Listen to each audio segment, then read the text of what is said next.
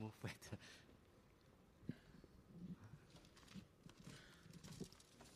Thank you. Ah, okay. Um,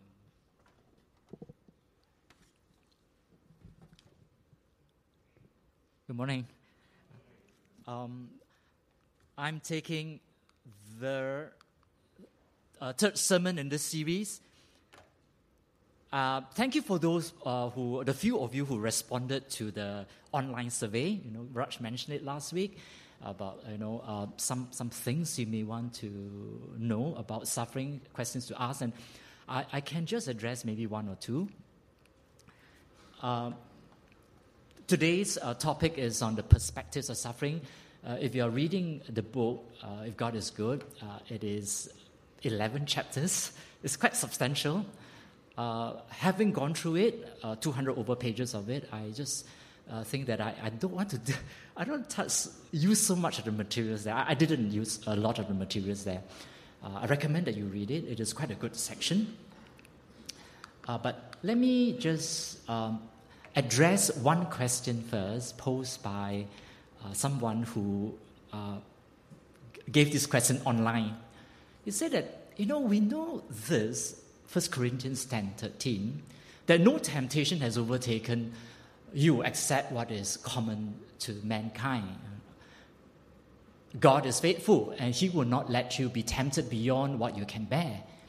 But when you are tempted, He will also provide a way out so that you can endure it. And if this is true, how, how is it possible that some Christians, under the weight of the trials, still commit suicide? Now, you may not know this. Uh, I've got a brother, the fifth in the family, who committed suicide at the age of 19, uh, a Christian. And I was just wondering, he was overseas, and, and it, I did think about this many, many times uh, was God in the room as a Christian in the days before that event? Did God speak to him in a still small voice? Maybe in the scriptures? Could, could he have prevented my brother's death? So, well, it's not easy to answer these questions. Uh, to this day, of course, my family has no answers. Uh, the fact of suffering constitute uh, the greatest challenge, possibly the greatest challenge in the Christian life. And so uh, I just want to address this properly, not adequately, but do it properly today. I, I want to address this person's question, all right? You know, uh, I'll use this illustration fire. Fire is a friend and a foe in a sense that it has potential for good and it has potential for bad. Within uh, proper boundaries, fire can warm us, it can cook our meal. Outside proper boundaries, fire will attack, it will destroy. And so it is with suffering. Suffering can pull the family together, uniting people through hardships. Suffering can also rip relationships apart because people become so bitter and angry. Suffering can foul the rough edges of our character. Suffering may also harden us further. So, you see, uh, I think that uh, it really depends. It depends on how we respond to suffering. Um, sometimes suffering strengthens our faith, sometimes it just extinguishes our faith uh, our response is important, and our response depend on whether we think biblically, which is why we are doing this. We are doing this series because we think, we believe that it is important that we prepare the church for suffering and we help people to think biblically. Uh, these are my thoughts. Okay? Uh, two types of suffering suffering can be bearable. In fact, a lot of suffering is bearable. Suffering is bearable when I think when we know that uh, there is a reason for our suffering And we know that there, it, lasts for a season only. So, you know, we, we live in a fallen world. We, we live with fallible people. So we accept. We accept difficulties at work, disappointment with people. We accept inconveniences and stress. We accept faults and failures. They are suffering common to people they are bearable. We know it is for a season, so if, if there's a very rebellious teenage kid, they will grow up to be adults. If we suffer a fracture, the fracture will heal and we will walk again. If we get retrenched, the next job will come. A season, it will end. It's bearable.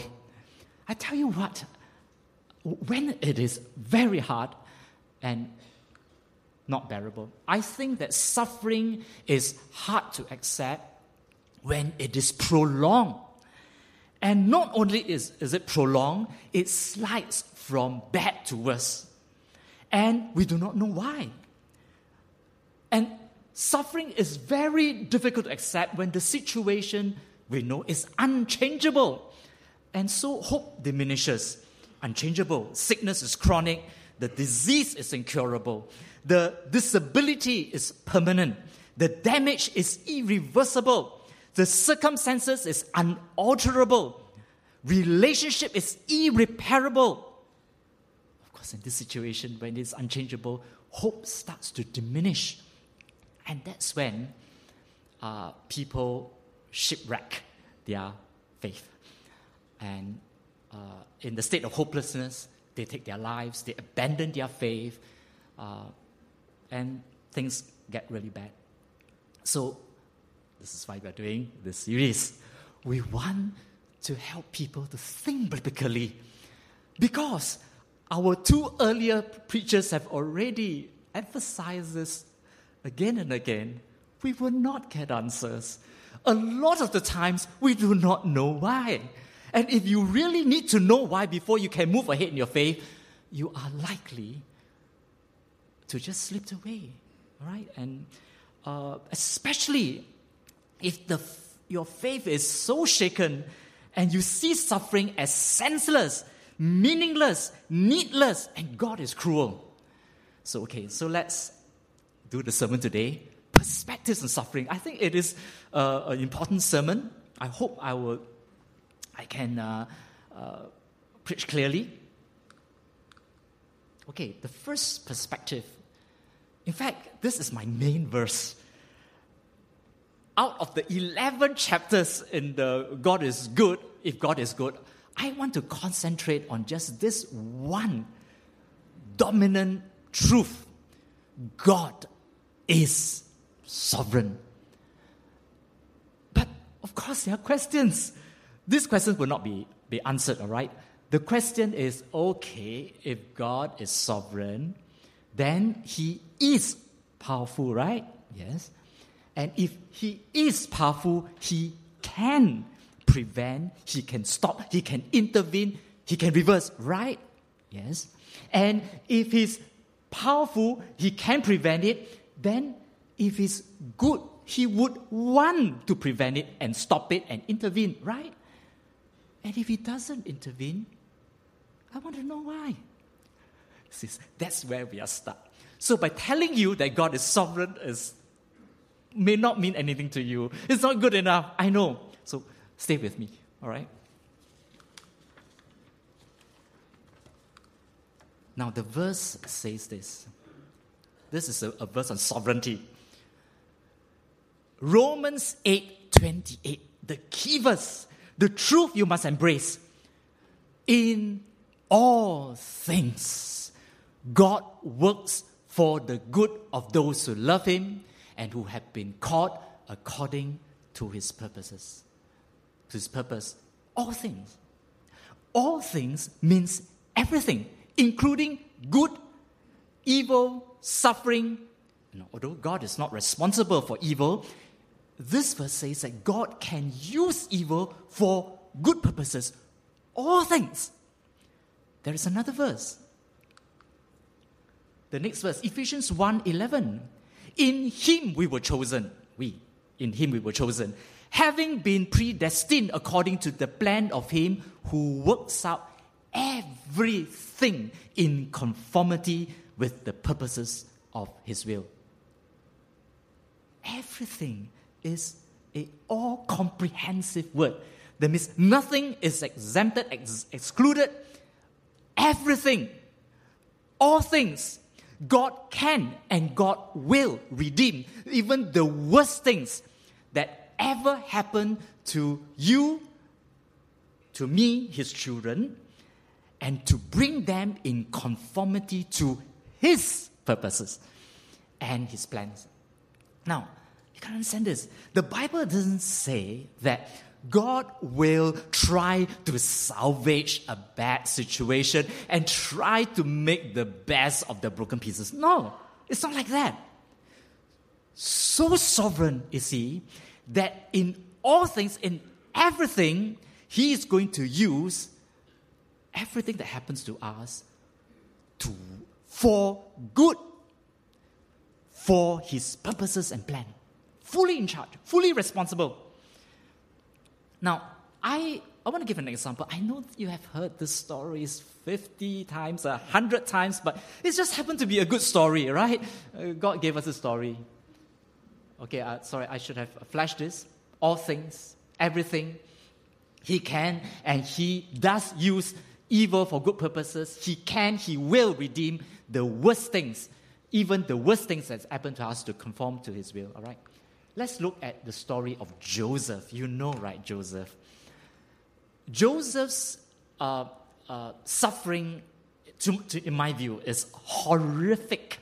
Horrific because the people who were responsible for his slavery and separation from his father and family were his own brothers. It was the decisions of his king. And after that, he suffered injustice and was thrown to jail. The injustice of being sent to jail was the, by the action of a trusted employer. So you see, the, the, the people closest to him caused him great injury and harm. And for years, at least 20 years, from 17 to about 37, he never knew why these things should come upon him. He, he, he didn't understand his suffering.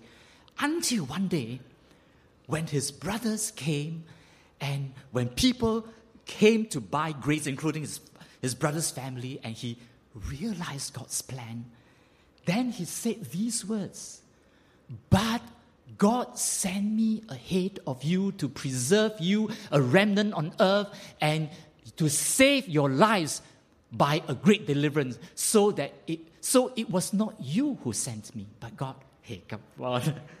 Oh, when I read this, no, your brother sent you. But he said, no, God sent me. It was not you, but God. How is this possible? Let me tell you how this is possible.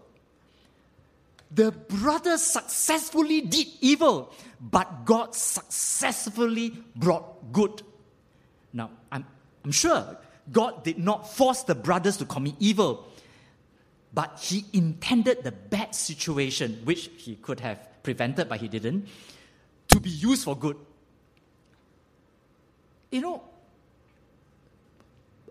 Joseph could say, It was God, not you, because what the brothers did, that event, what happened that day, was so overwhelmingly subsumed under God's larger story, bigger story, the bigger plan.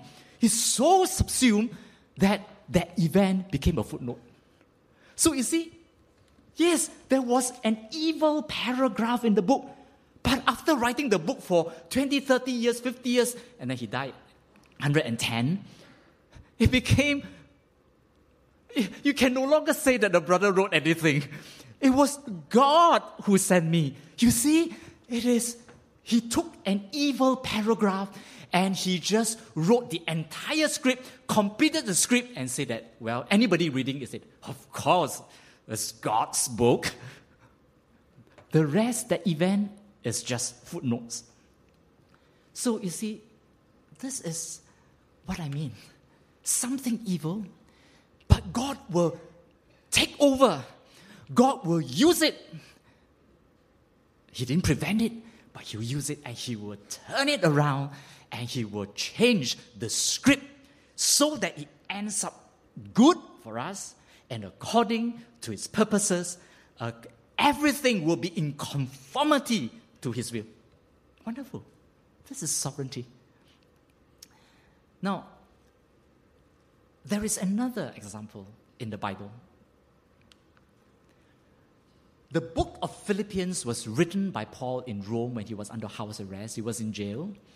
And, of course, the, uh, the, the, uh, the churches were very concerned. I mean, w- wouldn't you be concerned if uh, you hear news of our missionaries being arrested, interrogated, and for months they are not released. And then after that, the elders and the, the deacons are then caught up, uh, you know, and the, the investigation, because investigation, we are also being uh, jailed. Would you not be concerned? Well, the super apostle was in jail. The churches were concerned and they were worried. And Paul had to then write this letter to assure them this was what Paul wrote in verse uh, 12 and 13. Now, I, I want you to know, brothers and sisters, that what has happened to me has actually served to advance the gospel. As a result, it has become clear throughout the whole palace guard and to everyone else that I'm in chains. So let me, let me paraphrase this a bit because you've got to understand a bit more of the history in chapter 2, the, the rest of the story that's unfolded in the other chapters. What Paul is saying is Church, the situation is not like what you think. You think I'm cracking up? You think I'm frustrated?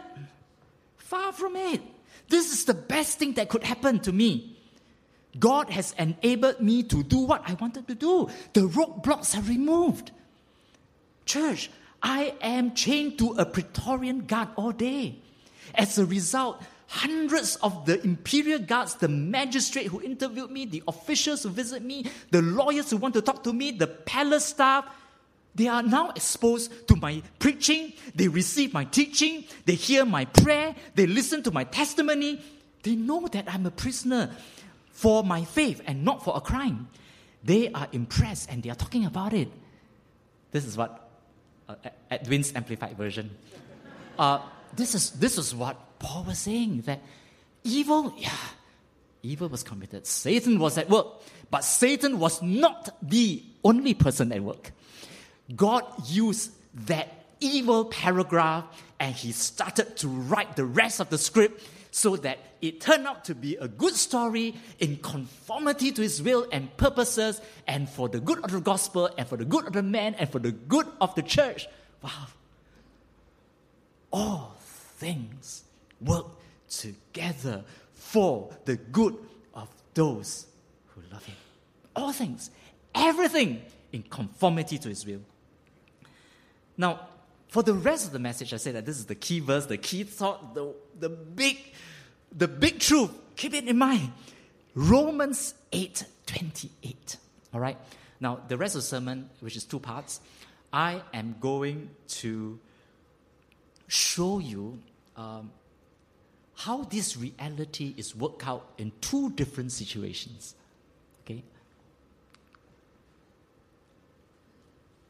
Okay, I, the other verse which I wanted to show you was actually Isaiah 46:10. My purposes will stand. I will do what I please. All right? This is the Old Testament uh, passage on sovereignty. Now, first situation let's, let's, let's get this right. Okay? Uh, all things work out for good. Good? Yes, good. Who's good? Our good. What is the ultimate good? Now, to understand what is the ultimate good, you got to read the next verse.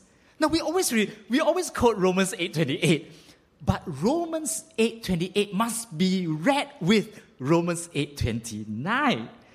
This is what 29 says. For those God foreknew, we, us, he also predestined to conform to the image of his son. God worked all things for good. What is the ultimate good? The ultimate good is that we will be Christ like. So, see, everything, the agenda of God, the purposes of God, uh, all the energies of God, everything is squeezed and constrained to achieve this ultimate good in all of us, that we will be Christ like.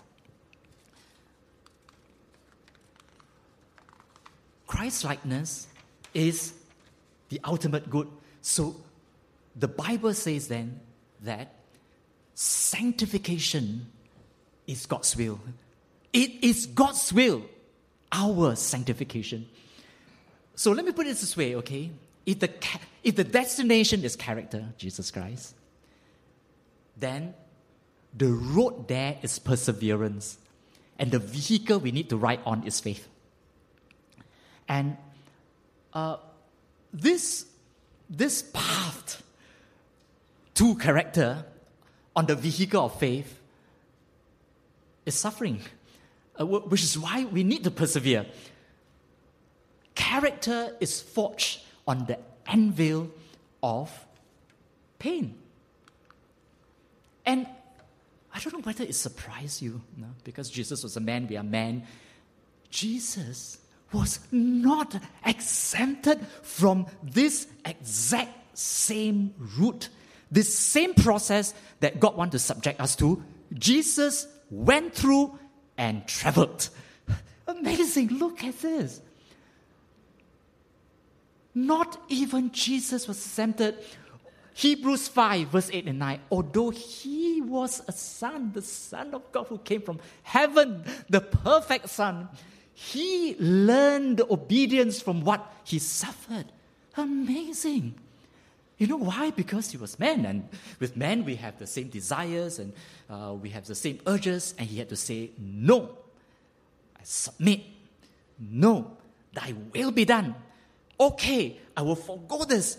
All right, I will take this. Whatever, God, whatever your will. And in, in Gethsemane, you, you have a glimpse of that, that man Jesus struggling. God, have mercy. No. All right. God's will be done. And he struggled a second time and he prayed the third time. He learned obedience from what he suffered. Another verse, Hebrews 2:10. It is fitting that God should make the author of their salvation, who? Jesus, perfect through suffering. It's very clear. And if Jesus needed this process to be made perfect through suffering, should we not, the followers of Jesus, go through the same process and take the same road to character, the destination? Of course not. Now, there is a, if we can understand this, okay, then a lot of verses in the Bible will make sense. For an example, uh, Romans 8 17, we share in his suffering. You see, he, he had the suffering, now we share with him in the suffering in order that we will also share in his glory. Hebrews 12 5 to 11.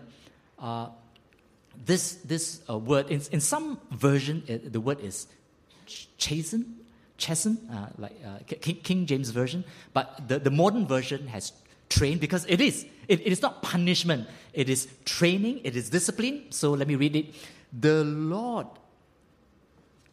the Lord trains the one he loves, he corrects everyone he accepts as his son. Put up with hard times. God uses them to train you. He is treating you as children. What children is not trained by his parents? No. Discipline seems, uh, uh, seems, I think, no discipline seems pleasant at the time, but painful. But later on, however, it produces a harvest of righteousness and peace for those who are trained by it. And so, because this is good, this is necessary, and there is a destination, there is a purpose for this. Oh, uh, sorry. You know, we can endure it, right? Hebrews 4:15 says that he was tempted like us. For we do not have a high priest who is unable to empathize with our weakness, uh, but who in every way was tempted and yet he did not sin.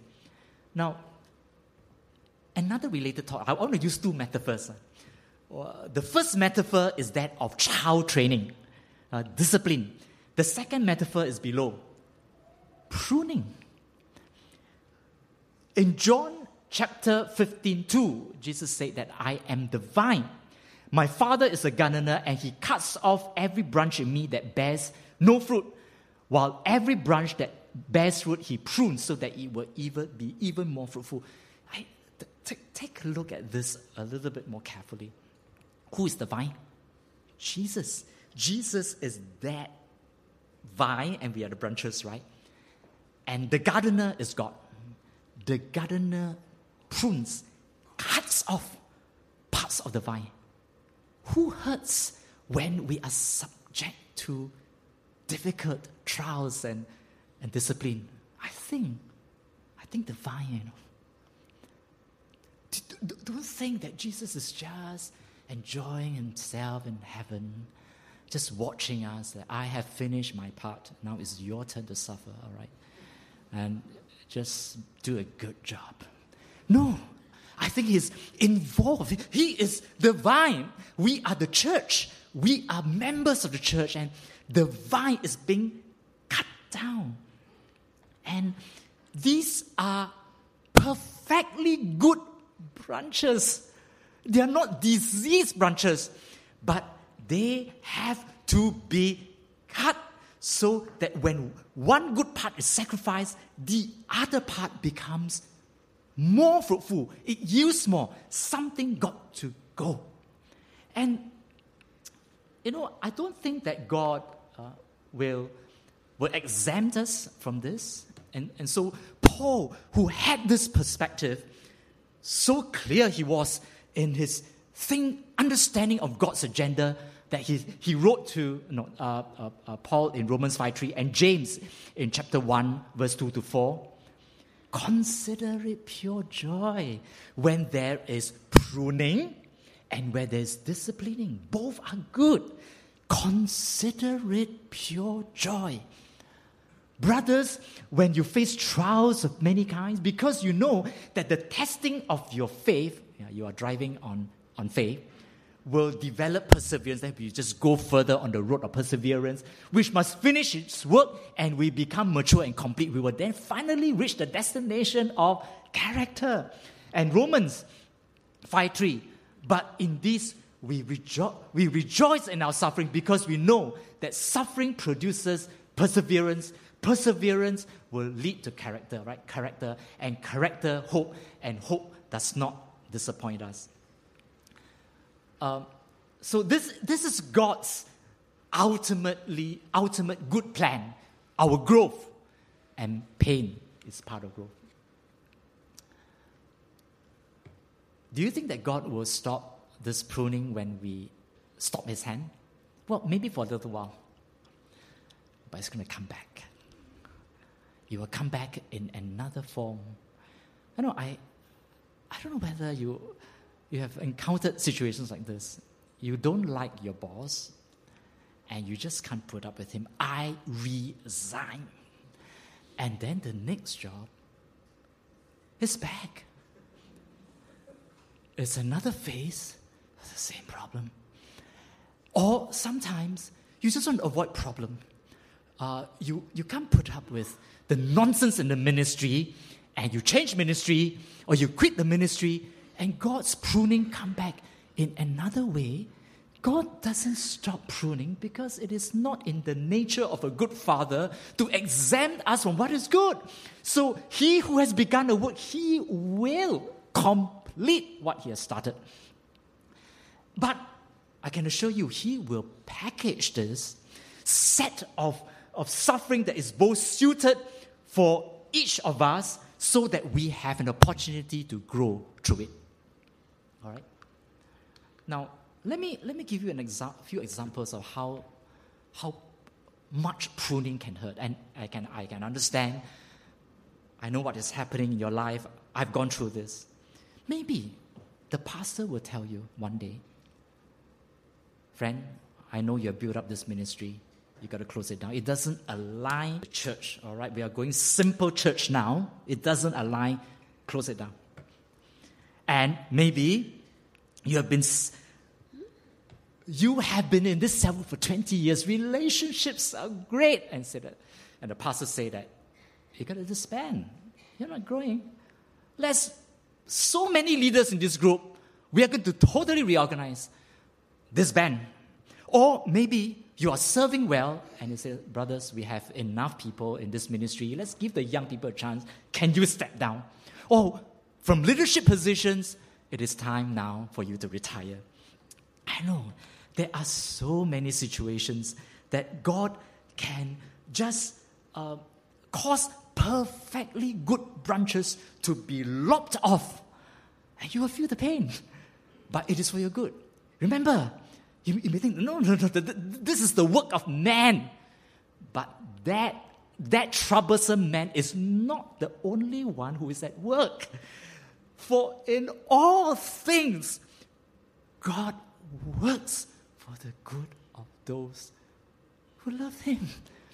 And so He can use whatever situation, whatever painful, difficult situation, He can turn it around, write a better script, and that it will turn out to be even better. You will be even more fruitful. So, what must we do?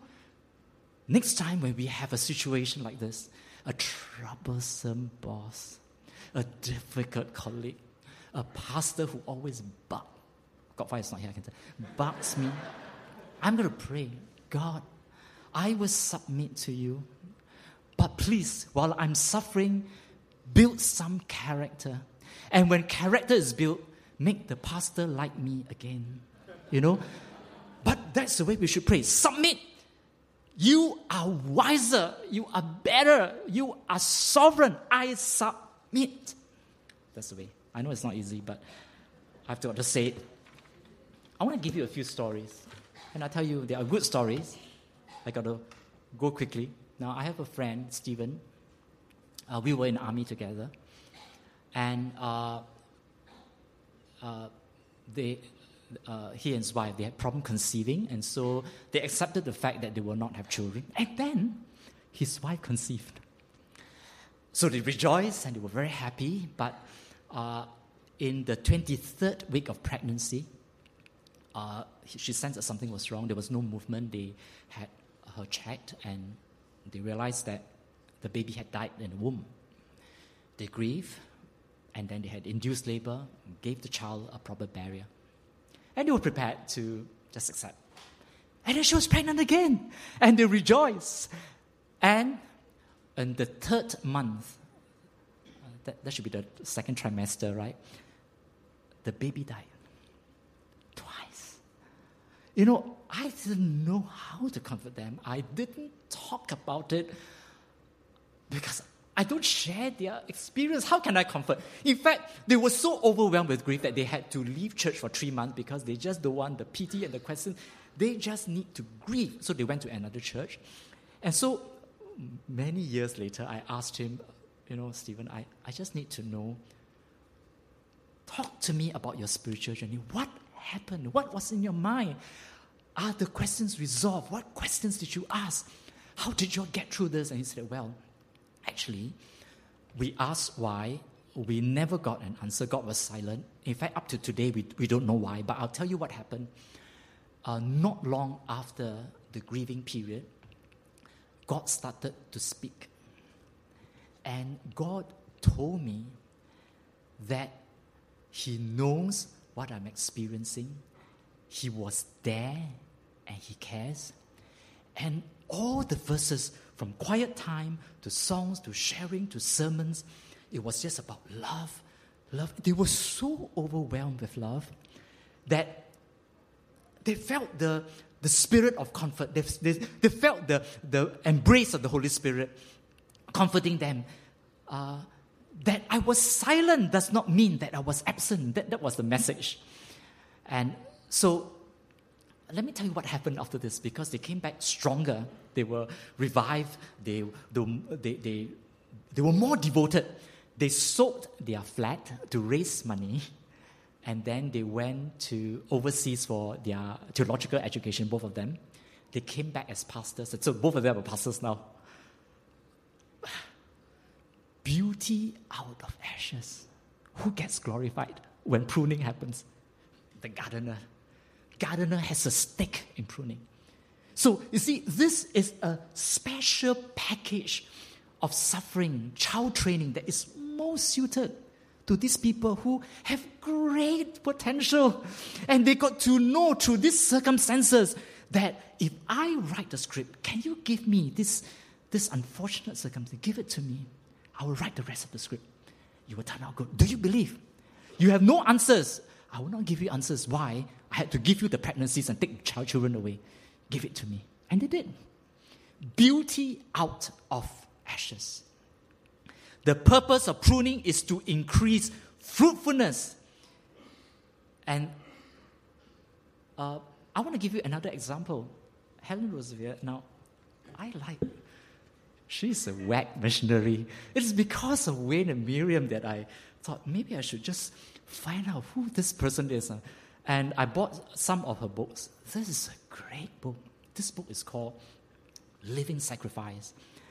If you want to know more about the different ways God prunes, oh my goodness, this is the book to read. This missionary went to Congo for 20 years as a missionary doctor. You know how much she had to give up? She was trained in Cambridge. You know, the possibilities available to her in England as a Cambridge trained doctor. She left all that. She left home. She went to uh, Congo.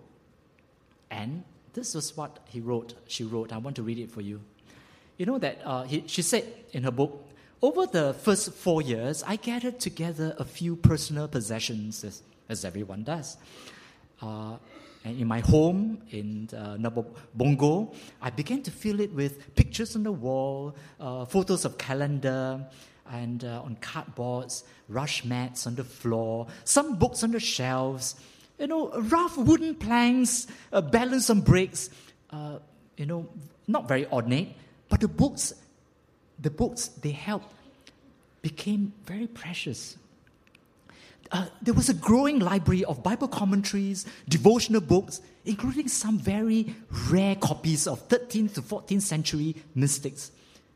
And, and of course, there were much used medical, surgical textbooks kept up to date, uh, practitioners' journals, there, and there were some highly prized, personal signed first edition books collected by me uh, in, in book lovers uh, uh, who were book, book lovers.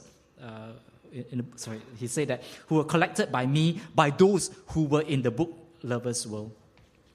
And then he tells the story that uh, the home that she lived in uh, was already 13 years old. He was used by a previous missionary, an earlier missionary, and it had a very high pitched uh, grass thatched roof. It was invaded by ants, and despite careful and, and uh, cautious watching over, it was beyond repair. So they had to replace the roof. And so they gathered the materials. Uh, uh, they want to make a permanent uh, cor- corrugated asbestos sheeting roof, a, a better roof. And they got to choose a time for this. This is Congo. It must be done during the dry season. And the dry season is from Christmas to early February, six weeks, guaranteed really no rain. So they remove the roof and uh, so they, they sleep in the open air, you know. And the next day they were supposed to, to fix the roof.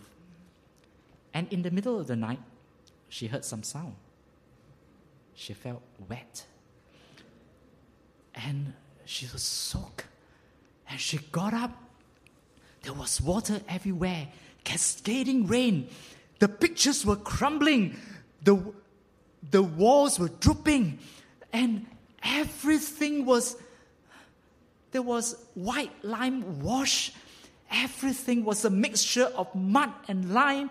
It was soaking. She quickly got an umbrella, hid herself under a, a, a what did she say? A raincoat.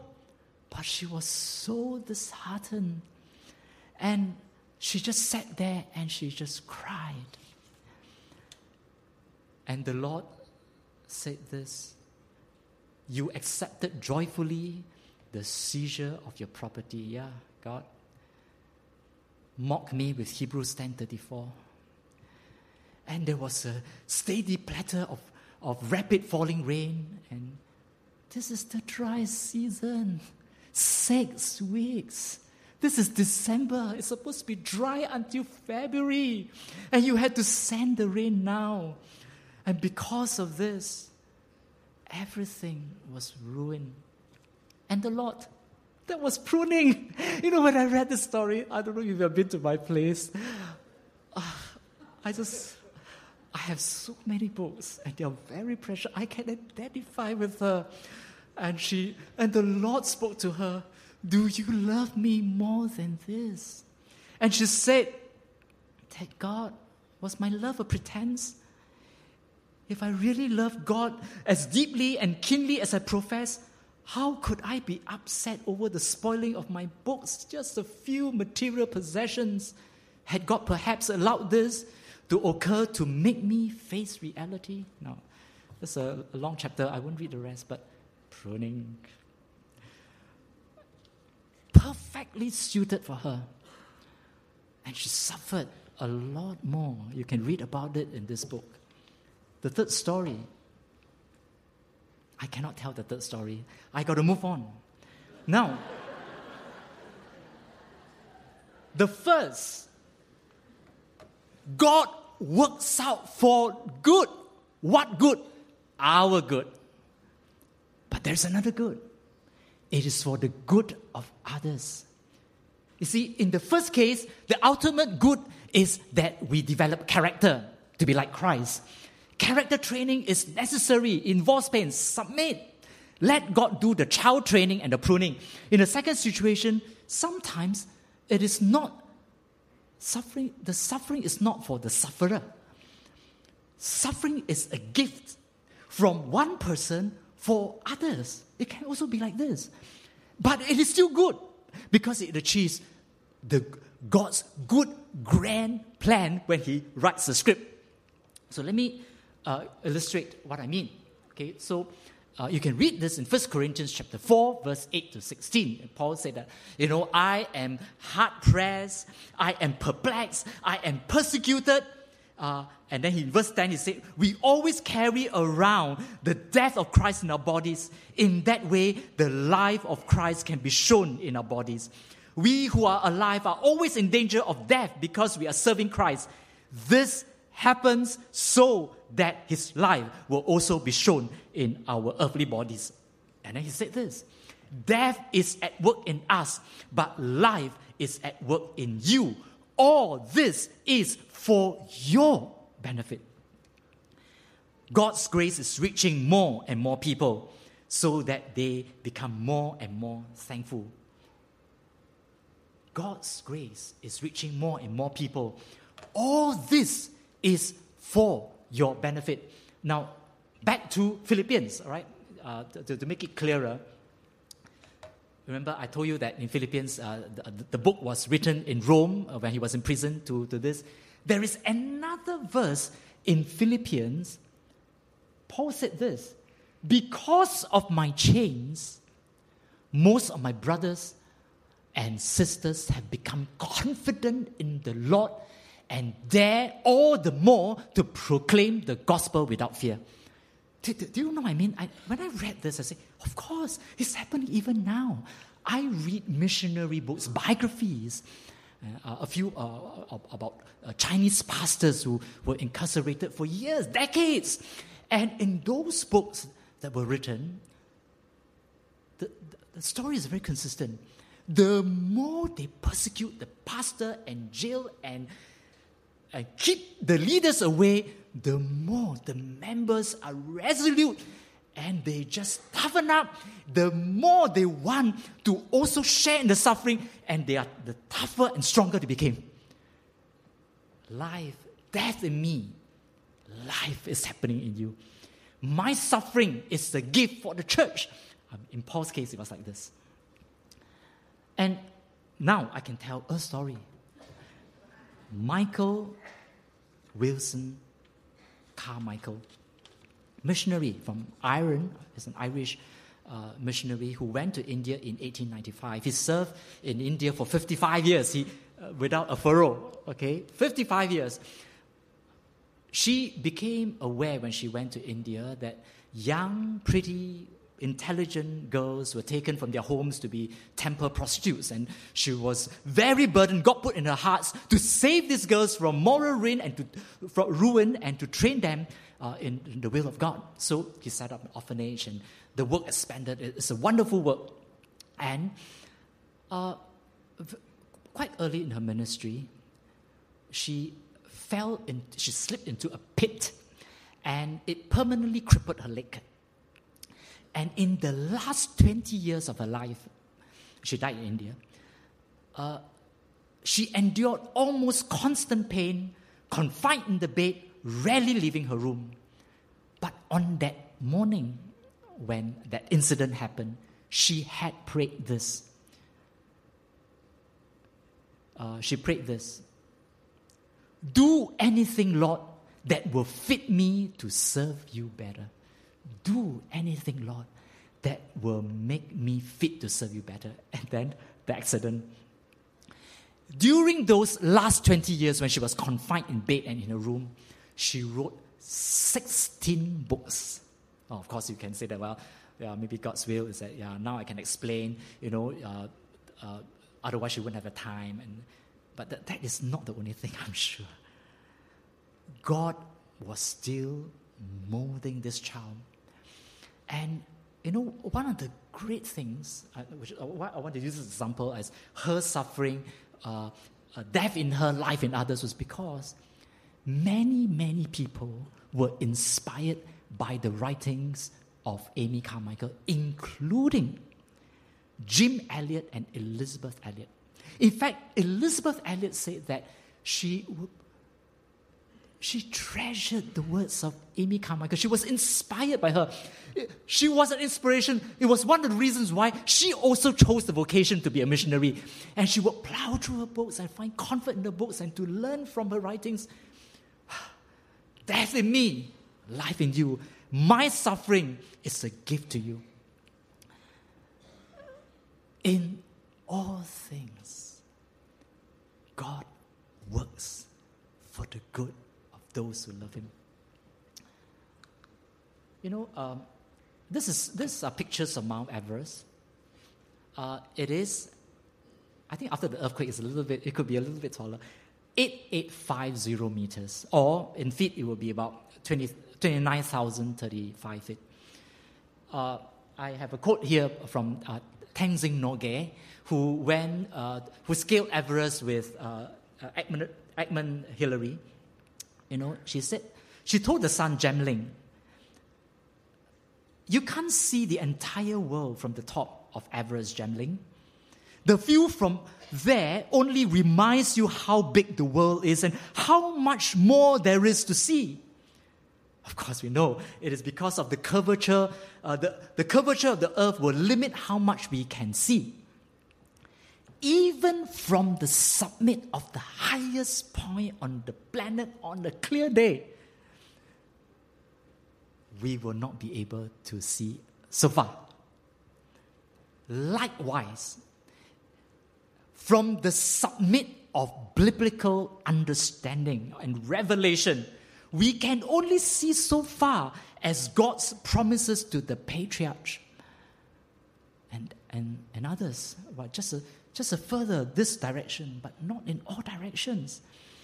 The curvature of time limits our ability to see beyond our lives. Even if you reach the summit of biblical understanding and revelation, you will not get the full picture of what God is doing. And so, as Ben said, repeated by Raj, and I'll say it again suffering will always be a mystery. And this was what God told Job. You know, Job, Job is in the far disadvantaged uh, position than us. She he was in the foothills of spiritual experience. He didn't have the Bible and the Holy Spirit indwelling him. He didn't know. And so God didn't bother to explain to him. God just said that, look at the cosmos. Can you explain anything? If you don't understand, just accept it. And, and he did, okay? And uh, there was a, a, guy called Stephen uh, Venables who reached the summit in 1988, you know, and, and it, it, was, it would be something like the one on the uh, bottom left. He, he, wrote this in, in his book. Uh, I looked down the west ridge, which disappeared into whirling clouds. I looked to the right, where the northeast ridge also dropped away into the clouds. I could not see beyond uh, Rongbuk Glacier, nor the Kama Valley. And to the south, yet there were more clouds. Friends, maybe the summit of understanding that we look, we long for, will not give us the answers. In fact, I'm sure it will not give us the answers. So, what do we do? I have to conclude the sermon. Let me, let me give you this uh, few thoughts by way of conclusion. We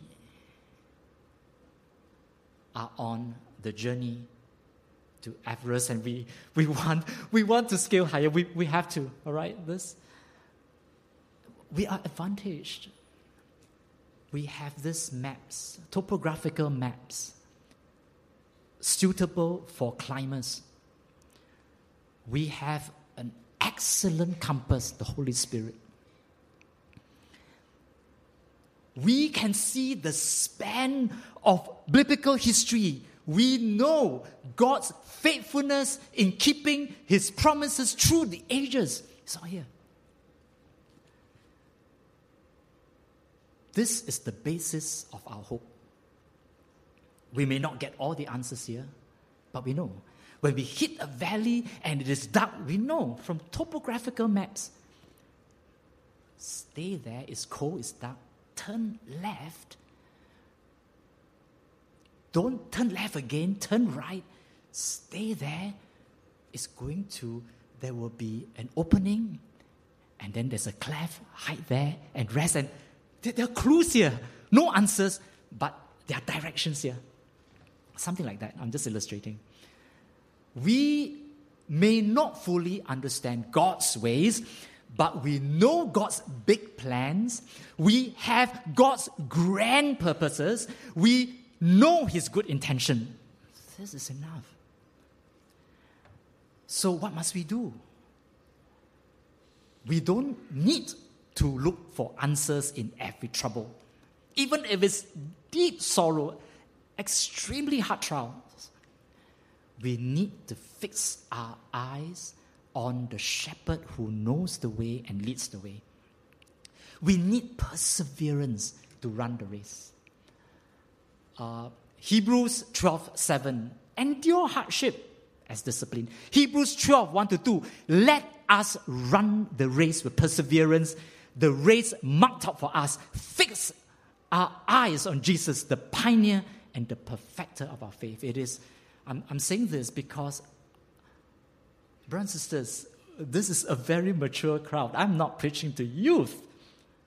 I'm not preaching to kids. I'm preaching to adults. It is our responsibility to map out the terrain of faith with even greater accuracy in this spiritual journey. This is good. Our children needs our stories too.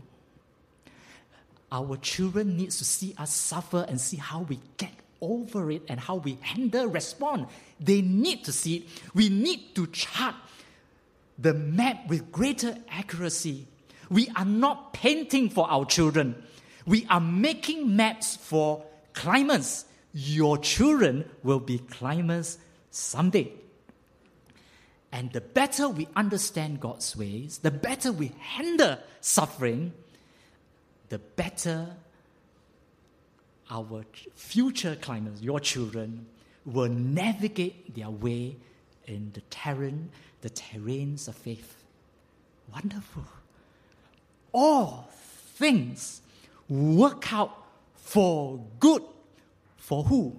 For those who love him, for those who are called according to his purpose. That's you. That is you. No time for closing song, but I'll pray. Let's close in prayer.